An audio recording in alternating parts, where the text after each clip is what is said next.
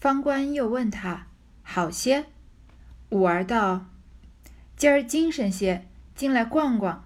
这后边一带也没什么意思，不过见些大石头、大树和房子后墙，正经好景致也没看见。”方官道：“你为什么不往前去？”柳家的道：“我没叫他往前去，姑娘们也不认得他。倘有不对眼的人看见了，又是一番口舌。明儿托你携带他，有了房头，怕没有人带着他逛呢，只怕逛腻了的日子还有呢。”方官听了，笑道：“怕什么？有我呢。”柳家的忙道：“哎呦呦，我的姑娘，我们的头皮儿薄，比不得你们。”说着，又倒了茶来。方官哪里吃这茶，只漱了一口就走了。柳家的说道：“我这里站着手，五丫头送送。”方官呢，又问刘五儿身体好了一些没有。刘五儿就说：“啊，今天精神好了一点，就进来。”这个大观园里面逛一逛，在后面逛呢也没什么意思，只不过就是一些树啊、石头啊和房子的后墙。因为园子里面好看的景致当然都是在园子的正中心了，在后面逛有什么好逛的呢？那方官就说：“你为什么不往前面走走啊？”他的母亲啊，刘五儿的妈妈柳家的，他就说啊，我让他不要往前去，因为大观园里面这些小姐们也不认识他，万一有不对眼的人看到了，又是一番口舌，或者是看不惯柳家的呀，或者是看不惯柳家人对方官这么好的这些人，看见了，可能又是要引是非的。所以柳家和柳柳五儿这两个人啊，不是那种呃非常想要这个引引起是非的人，他们是比较要避开嗯。有可能引发这个冲突的情况的人，然后说呢，如果啊以后你携带他有了房头，就是说他以后去了贾宝玉的房子里面伺候，当了贾宝玉的丫鬟，还难道还担心没有人带他逛这个大观园吗？说不定以后逛腻的日子还有呢。这言语中都是在暗示方官，你一定要去跟贾宝玉说，把我们家这个刘五儿弄到贾宝玉的房里面去。方官听了就笑着说：“怕什么呀？为什么又怕有不对眼的人看见了呢？有我在这呢。”柳家的赶快说啊！哎呦，我的姑娘，我们的头皮儿薄，也就是说我们的脸皮薄一样，比不上你们。就是我们还是挺怕有人过来，这个跟我们多费口舌的。然后说着呢，又倒了茶过来。方官在贾宝玉的房子里面喝惯了好茶的，贾宝玉又对这些女孩子特别好，所以哪能吃得惯厨房做的这种茶呢？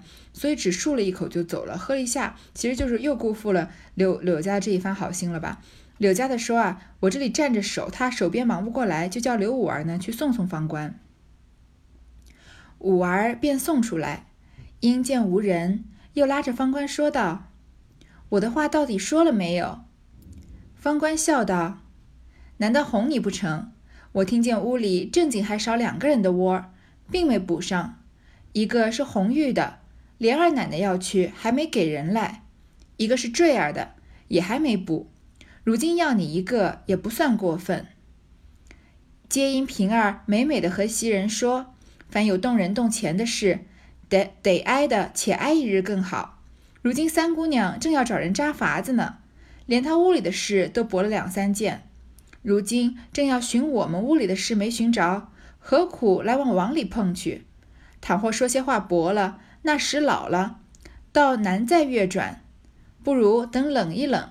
老太太太太心闲了，平时天大的事，先和老的一说，没有不成的。五儿道：“虽如此说，我却性急等不得了。趁如今挑上来了，一则给我妈争口气，也不枉养我一场；二则添上月钱，家里又从容些；三则我的心开一开，只怕这病就好了。便是请大夫吃药，也省了家里的钱。”方官道。我都知道了，你只放心。二人别过，方官自去不提。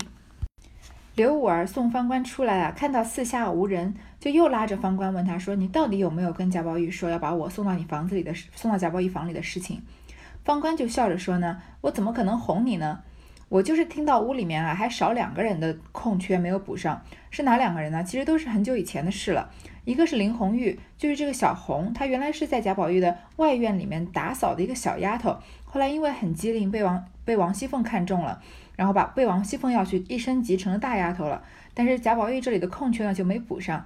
另外一个是坠儿，坠儿是因为偷了呃平儿的虾须镯，所以被发现之后被晴雯赶出去了，所以她的空缺也没补上。那这样一来，贾宝玉房里少了两个人，所以少两个人就补上一个刘五儿，其实也不算过分的。这是方官说的。但是因为平儿常常就跟袭人说啊。因为这会儿王熙凤身体不好嘛，所以王熙凤本来管的事情是探春和李纨在管。但是平儿因为是王熙凤得力的助手，所以很多事情探春和李纨还要来请教平儿。那平儿跟宝玉房里的袭人说呢，凡是要动人动钱的事情，要加人或者要增加钱的呀，得挨的且挨日，该挨一日更好。能多拖就拖一点，不要那么快的动钱，因为平儿是王熙凤的心腹，王熙凤明显的感觉到贾家的钱是入不敷出了，那平儿也是有这样的感觉的，所以跟袭人已经跟袭人说啊，说呃能不用钱尽量不要用钱。这会儿三姑娘，三姑娘就是探春了，正在找人扎法子呢。什么叫扎法子呢？就是抓住某个人的过错啊，来加以惩戒，来以警众人。说说通俗一点，就是拿别人当出气筒的意思。说探春这里正要找人立他的威风呢，要震慑别人呢，连他屋里的事都驳了两三件，连王熙凤里的屋里的事情都驳了几件了。前面我们也看到过王熙凤和探春的交锋，其实王熙凤对于探春的态度还是比较谨慎的，尤其是叮嘱了平儿，叫他嗯多听探春的，不要再反驳她，或者探春抓住了什么事情啊，要承让认错就认错。那探春确实是在找人扎法子立威风嘛？其实也有这个可能，但是主要是因为底下人欺负她，欺负的太过分了，所以探春要表现出自己不是个好欺负的。那方官这里说呢，就是说探春连王熙凤房里的事情都驳回了，那贾宝玉房里的事情，他还不是更容易驳回吗？我们何苦要往网里碰呢？这不是何苦要自投罗网呢？万一这个时候说要把刘五儿调到贾宝玉的房里面，那时老了他。把它已经驳掉了，然后说不可以。过了一段时间，时间过去了，就很难再重新把刘五儿放到贾宝玉房里。不如啊，就先冷一冷，把这件事情放一放。等老太太和太太有时间了，任何事情呢，就先和这两个人先说，跟贾母、王夫人一说，他们一同意啊，就没有不成的。这件事情说起来啊，方官是在帮刘五儿考虑，说这会儿不要说。但是同时，我们也能感觉到这件事情，刘五儿和柳家的是有多心急呢？你看柳家的巴结方官到巴结到这个地步，连嗯这个不相干的产姐儿都看得出来他是上赶的给人当奴才了。那刘五儿也是啊，一有什么好事情啊，就想首先想着方官，然后一抓住方官了就要问他有没有做。所以这件事情对刘五儿和柳家的人来说是这个可以说是人生的转折点的事情，他们把它看到的是非常非常重要的。但是在方官眼里呢，现在说啊不好，要不如过段时间再说吧。其实对于方从方官的方面来说，他虽然也对刘五儿和柳家的人很好，但是他们觉得天大的事情在方官的心里啊不是那么重要的事情。你看方官每次这个他们正面的问方官，方官有时候就不正确的不正面的回答。比如说刚刚他们他们说柳家的说啊，呃，如果他有了房头，怕没有人带他逛。光腻的日子还有呢，对吧？方官这明显就是在暗示方官要送到贾，要把刘五儿送到贾宝玉那边伺候嘛。方官只回了说怕什么，有我呢，你去逛就好了。当现在有我呢，但根本只口没提，呃，他们需要的重要的事情。这里也是啊，算是呃三下两下以一个打太极的方式把这件事情就驳回去了。刘五儿呢？还是更是着急的说啊，虽然话是这么说，但是我性子急，等不得了。他很希望呢，能挑上去给贾宝玉做丫鬟，一来呢可以给他妈妈争口气，也不枉养他一场。他想要嗯报答他的母亲；二来呢添上月钱，家里又从容些。你看贾家这个贾府养了多少闲人，或者说养了多少人，多少家庭，都是因为有贾府在贾府里面找到了工作，所以整个家都这个经济状况都好起来了。近的就说这个夏婆子和前面呃这个春燕的妈妈，他们两个人都是自己先来那个贾府伺候，然后女儿们来伺候，家里面就慢慢经济状况好转了。再往前说一点啊，像贾晴、贾云他们这样找工作上赶的找工作，要找这个王熙凤安排工作，也就是因为有了工作之后，立马之后生活就能好起来，一转手就能给人二十两的小费，对吗？第三呢？刘五儿觉得我心开一开啊，只怕这病就好了。刘五儿的病是什么，我们不知道，但是呢，呃，肯定是也比较有一些抑郁，心心口有一些郁结。如果常常的跟贾宝玉伺候，跟一些年轻的女孩子们在一起玩一玩啊，刘五儿觉得他的心病可能就好的。即使是病不好呢，要请大夫吃药，也不用家里付钱了。所以总的来说还是钱的问题。方官就说啊，我都知道了，你只放心。两个人呢就暂时道别了。单表五儿回来，与他娘深谢方官之情。他娘因说，再不成望得了这些东西，虽然是个珍贵物儿，却是吃多了也最动热，竟把这个道谢送个人去，也是个大情。五儿问：“送谁？”他娘道：“送你舅舅的儿子，昨日热病，也想这些东西吃。如今我到半盏与他去。”五儿听了半日没言语，随他妈倒了半盏子去，将剩的连瓶便放在家伙橱内。五儿冷笑道：“依我说，竟不给他也罢了。倘或有人盘问起来。”倒又是一场事了。他娘道：“哪里怕起这些来？还了得了！我们辛辛苦苦的里头赚些东西也是应当的，难道是贼偷的不成？”说着一进去了。直至外边他哥哥家中，他侄子正躺着，一见了这个，他哥嫂侄男无不欢喜，现从井上取了凉水，或吃了一碗。心中一畅，头目清凉，剩的半盏用纸覆着，放在桌上。现在五儿回来呢，他和他娘啊都很感谢方官赠予他们玫瑰露的这个恩情。他娘说呢，虽然我们不成望，虽然就是本来不应该拿这些东西的，但是既然拿到了呢，这个东西是个珍贵的东西，但是吃多了呢也冻热，就是呃虚不受补嘛，吃太多补品也不好。不如呢，把这个送点人过去，也是个大情；给别人送去也是个人情，因为这东西是有钱买不到的，贾府内部贾宝玉才能有的。你看前面，嗯，刘五儿和柳家的还以为是他喝的香葡萄酒呢，所以是个很少见、很珍贵的东西。这个玫瑰露，五儿就问他说是送谁呢？他娘说啊，送你舅舅的儿子，舅舅就是他娘的呃这个兄弟的儿子，也就是刘五儿的这个表兄弟了。说他昨日热病啊，也想吃这些东西。你像玫瑰露不仅仅是养颜美容呢，肯定味道也很好吃。因为我们现在还有很多甜品是以玫瑰来做佐料的，或者是有一些花果花草茶、花果茶也也是用这个玫瑰下去煮的。说不如啊，我如今倒半盏与他去。刘五儿听了就半日没有说话。因为这么珍贵的玫瑰露，他们统共就拿了大半瓶而已，然后倒了半盏给别人，那自己不就只剩小半盏了吗？所以是刘五儿心里是舍不得的。这里这个心情我们也是能比较理解的吧？我觉得像我小时候的时候也常常，嗯，就我们常常教育小朋友有东西要好好分享啊。但是从小朋友的方面，大家都是想要独占自己最喜欢的东西的。我记得小时候有一些不是很，现在想起来还蛮无聊的事情，就是。我爸爸经常会，不是经常吧，就是偶尔会给我们买那个很漂亮，就不是很漂亮，就是白纸 A4 的白纸打印纸，那个可以写草稿用的。我们小时候还没有电脑的时候，这个算数学题啊或者什么很多事情都是在这个白纸上面写草稿。那我们大家很多人的纸啊都是这个普通的笔记本，那个那个纸是有点泛黄的，或者是有格子，然后写出来字就不怎么好看。然后用雪白的白纸正反两面都能写写草稿，写起来心情特别好。那有一次，我爸爸带了这个一沓的纸白纸回来，正好我表妹也在我家。然后当时我妈就说：“你这个一沓白纸，你分一分一半给你表妹吧。”我当时就觉得心疼的不得了。然后我还跟我妈讨价还价，说给她五张行不行？给她十张行不行？然后现在想想看，也是就是也算是挺小气的。但是这里这个就有点像刘五儿这时候的心情。那况且我那还只是。常常都能拿到的拿到的这个 A4 的白纸了，而这个玫瑰露啊，他这次拿到一盏，下次还不知道什么时候能拿到呢。所以他半天都没说话，也不好意思开口说我不想给他，就随着他妈倒了半盏去，然后剩下的呢，就连瓶一直放一起放在这个厨房的橱子里面。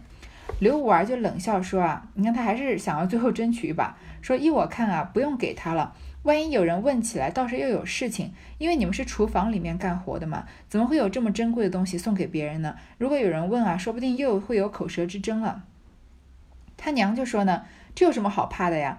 我们辛辛苦苦的里头赚些东西也是应该的，其实这种情况呢，往大了说，可以说是私相授受啊。这个仆人之间不应该这个把主人家的东西你给我，我给你的。但是往小了说呢，这真的没什么，因为是贾宝玉同意了，要知他知道有刘五儿这个人，他就是知道要给刘五儿的，所以这件事情是贾通过贾宝玉的同意，也不能算是嗯这个过于不合规矩吧。当然，你送出把贾府的东西送出贾府外，有一点不合规矩，但也是一件可大可小的事情。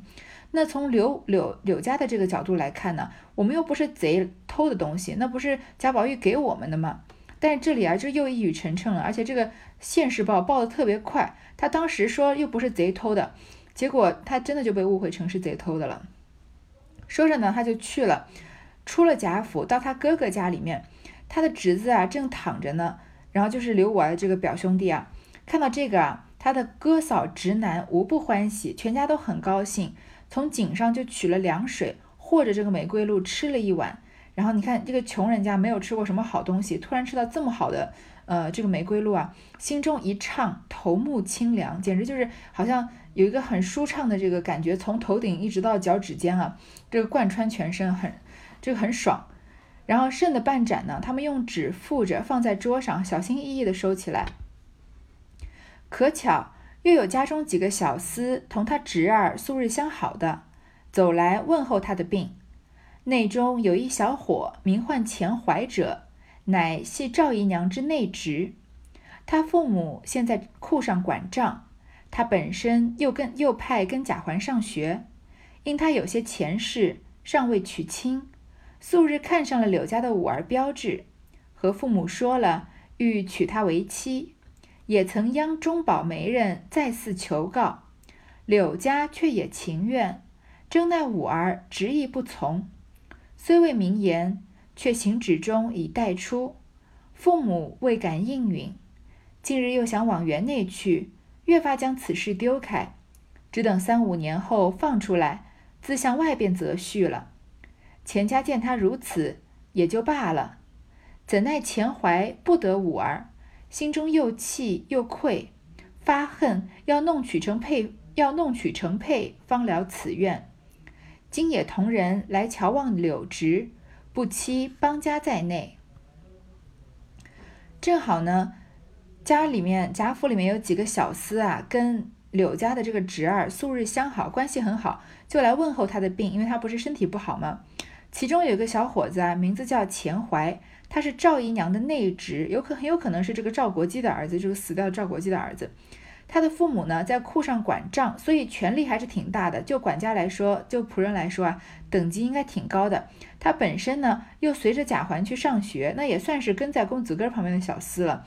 地位虽然比不上明烟呢，但也是也差不多了。所以他有一些前世嘛，因为父母的工作也好，他自己的工作也好。他还没娶亲，他看上了柳家的五儿，这个刘五儿长得标致，就跟父母说啊，要娶刘五儿为妻。他前面曹雪芹就说了，这个刘五儿的长相啊，跟这些袭人啊、晴雯、鸳鸯他们是不相上下的，所以在女孩子里面当然是非常出众的了。那这个钱怀就想娶刘五儿为妻了，也曾经央求了这个媒人啊来求告。柳家呢，这个刘五儿的父母是愿意的，但是刘五儿执意不从。其实从刘五儿这个角度来讲，他也是有一点心比天高，命比纸薄的。因为以他的身份是一个火头厨娘的这个女儿，那能嫁给这个管家的儿子，还是陪在贾环身边的这个小厮，其实也呃，即使不说高攀嘛，也是绝对的门当户对了。但是刘五儿绝对不要，他虽然没说呢，但是他的行为举止中呢，已经看得出来，所以他的父母就没敢答应。因为最近他们又想把刘五儿安插到贾宝玉的房里面，所以这件事情就再也没管了。希望就能他伺候贾宝玉呢，过了三五年之后放出来，就在外面择婿了。钱家看他这样也就罢了，但是这个钱怀呢，也是一个耿耿于怀的人，他怀恨在心，心里面又气又愧。他气刘五儿不愿意跟他在一起，这个羞愧啊，因为追不到女孩子嘛，总是觉得自己好像有点低人一等，他就发恨啊，一定要把刘刘五儿弄到手。其实他心里面已经有了这样的想法的男人啊，那你真的跟他在一起之后，很有可能他会虐待刘五儿，或者是对他不好的。因为有时候在这个嗯，就是苦追苦追不成的时候，这的这些男孩，他的心理如果有扭曲了的话，或者有些时候女女方因为有什么事情，或者是嗯感动了，被这个男孩的行为感动了，决定来当他女朋友，甚至是做他的妻子的时候，这个男孩子有可能会把以前之前在他身上吃过的亏啊，或者是这个呃心里面受过的这个委屈，全部都在婚后或者是交往之后发泄出来，甚至有可能发展到这个家暴的倾向。所以这个时候钱怀在这里就有这样的感觉，他的心里已经有一点扭曲了。他本来呢是来看望刘五儿的这个表兄弟的，但没想到刘五儿他们家的人也在那里。柳家的忽见一群人来了，内中有钱怀，便推说不得闲，起身便走了。他哥嫂忙说：“姑妈怎么不吃茶就走？倒难为姑妈记挂。”柳家的应笑道：“只怕里面传饭，再闲了出来瞧侄子吧。”他嫂子因向抽屉内取了一个纸包出来，拿在手里送了柳家的出来，至墙角边递与柳家的，又笑道：“这是你哥哥昨儿在门上该班儿，谁知这五日一班竟偏冷淡，一个外财没发。只有昨儿有越东的官来拜，送了上头两小篓子茯苓霜，余外给了门上人一篓做门礼。你哥哥分了这些。”这地方千年松柏最多，所以单取了这茯苓的茎叶和了药，不知怎么弄出这怪俊的白白霜来。说第一用人乳和着，每日早起吃一盅，最补人的；第二用牛奶子，万不得滚白水也好。我们想着正宜外甥女女儿吃，原是上半日打发小丫头子送了家去的。她说锁着门。连外甥女儿也进去了。本来我要瞧瞧她去，给她带了去的。又想主子们不在家，各处严谨，我又没什么差事，有要美景跑些什么？况且这两日风声，闻得头家反宅乱的，倘或沾带了，倒直多的。姑娘来的正好，亲自带去吧。柳家的呢，看到一群人来看他的侄子。其中有钱怀，这个对他的女儿觊觎不成的这钱怀，就说自己没空，然后就转身要走了。他的哥哥嫂嫂就留下来吃茶。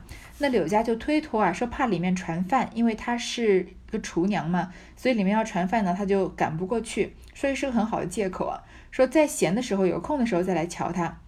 然后他的嫂子呢，就从抽屉里面取了一个纸包来，拿在手里，一边送柳家的出来。到了墙角边啊，才递给柳家的，所以这个纸包里面是一包好东西。因为柳家的人呢，送给了他们玫瑰露，是个很难得到的东西。那他要还还一个礼，这礼是什么呢？说是说是你哥哥啊，昨儿在门上该班儿，所以这个柳家的哥哥也在贾府伺候，然后他是一个看门的。他们呢五日一班，就是每个人值班五天。为什么觉得为什么在门门上值班的这个这些人啊，他能有一些油水呢？因为他们要进贾府的这些人都是非富即贵，你想想，刘姥姥要进贾府，她能从正门进去吗？所以或者她连侧门都进不去，她不是在墙角跟下等了半天，最后被小四这个小孩子指点着去了周瑞，跟周瑞家的一起去了嘛。所以一般的人是进不了贾家的。那进贾家这个拜访的人都是非富即贵的。那非富即贵的人到了贾家来是要干嘛呢？那不是送礼就是送礼，要么就是收礼，对吧？没有什么别的事情。那当然是有目的的，但是是什么目的？这些仆人也不用管，他们只知道只用管这些人来的时候都是有些好处的就行了。那他们来给贾家好处，在进大门的时候，别人帮你开门啊，这一道常常会得到一点这个蝇头小利的，因为嗯，去进去给贾家送大礼的人嘛，那当然沿途的这些丫鬟小厮都要打赏的。那进第一道大门的人啊，常常就有一些特殊的赏赐，因为帮他们开门进得了贾家，感觉是一个呃，就是能进进这个大富大贵人家的一个里程碑吧。所以很多人基本上都会打赏这个门房的人。其实即使在现在，我们常常还是有时候会说给这个门卫的大爷啊送个礼物，过年过节的时候，以后有什么事情好商量，他帮你收收快递啊什么的，对吧？所以在门看门的人就还挺有挺能捞到油水的。但是这五天呢，没有一个外财没发，比较冷淡。他哥哥没发什么横财，没有什么人来拜访。只有昨天啊，有粤东的官来拜，粤就是粤东，就是广州那边，广东那里有官员来拜。那他们是贾家，不是南京就是北京嘛，反正是离广东很远的。他们送了两两小篓子的茯苓霜。这个茯苓又是个药材，其实跟前面的玫瑰露、茉莉粉这些一样，都是以这个中药或者是花，然后入药或是变成一个护肤品这样子的。然后呢，他们额外给门上的人一篓做了门礼，就是这个所谓门礼，就是进门打点看门人的这个礼物。所以你哥哥分了这些，因为看门的不止他一个嘛，所以大家分了一点。他哥哥分了一些茯苓霜，这这些地方啊，千年松柏最多。在广东那里啊，千年的松柏最多。其实这个茯苓不是松柏本身啊，它是一种菌类，可能常常长在这种呃这个千年松柏的根部的这个地方。所以松柏多呢，茯苓就长得好。就单取这个茯苓的精液啊，和了药，这个精华就是取只取这个茯苓最精华的这个，把它熬成这个液体，然后跟药和在一起，然后不知道怎么捣弄着弄出来这个白霜来。它怎么吃呢？第一个用第一上乘上乘的方法，用人乳或者就是用人奶来呃这个冲服，然后早每天早起啊吃一盅是最补人的。传说中慈禧太后她的美容养颜的方法就是用人奶洗澡。当然这些也不可考了。那这个现在我们 一般人也不知道上哪去搞人奶，所以在即使在贾府那里，也许这个如果没有这个新生儿的话，也没有奶妈，所以也很难用找到人人乳来和它。不行呢，就用牛奶也行。那牛奶就稍微好弄一点了。但是如果像他们这些穷人家呢，牛奶也找不到的话，用滚白水也好。当然了，这个柳家的是在平常是在厨房里面的，所以想要弄点牛奶，应该还是没有什么问题的。但实在不行呀，用白开水也行。说想着呢，正好能给外甥女儿吃，因为这些东西就是感觉，嗯，是这种补品嘛，就给柳柳五儿这种身体弱的人吃的。本来呢是上半日本来要打发小丫头送到柳家的，但是因为锁着门，连外甥女儿也进去了。还记得我们上一次讲的时候，这个柳家的是特地带柳五儿进这个大观园来散散心的嘛，所以本来他的嫂子啊，这个柳家嫂子要去调柳五儿，给他带过去。但是想一想呢，这个主人都不在家，因为王夫人和贾母不是出门去扶灵了吗？各处都看得比较严谨，他又没什么事情，所以不需要为了这点事情跑一趟。而且这两日风声啊，听说家里头挺乱的。你看贾府的乱啊，就已经藏不住了，就是连这个呃柳家媳妇儿的这个嫂子都能都能知道。虽然她也是在贾府里伺候的，但是本来这个不关他的事情，他都听说了。说万一啊沾带了的话，倒直多的，这样不好，就是。要避嫌嘛？说姑娘来的正好，就让你亲自带过去吧。然后柳柳氏到了生寿，作别回来，刚到了角门前，只见一个小烟儿笑道：“你老人家哪里去了？里头三次两趟叫人传呢。我们三四个人都找你老去了，还没来。你老人家却从哪里来了？这条路又不是家去的路，我倒疑心起来。”那柳家的笑骂道：“好猴崽子！要知端地，且听下回分解。”柳家的呢，就收了这个茯苓霜，就跟他的嫂子作别，回去了贾府。到了角门啊，就是仆人进出的这个门，有一个小烟儿。这个角门，这个正门看门的人，可能是像柳柳氏的这个哥哥这样的人。那角门看门的，就是一些小厮了。有些人可能就是个几岁的小男孩。就跟这个柳家的开玩笑说：“你老人家去哪里了？里面三两趟叫人传你过去呢。我们三四个人啊，都去找你了，你还没来。你怎么会从？那你是从哪里来啊？你怎么从这个方向来？这里又不是去你家的路，我倒是有点疑心了。”柳家的呢，也不把这个小厮当回事，就笑着骂他说：“好猴崽子！”接下来还要发生什么事呢？其实这个茯苓霜的事情啊，才刚刚开了一个头，后面啊要。进行要有更大的一番这个，呃，贾府的震动，那就是六十一回再说了。好，这一段就读到这儿。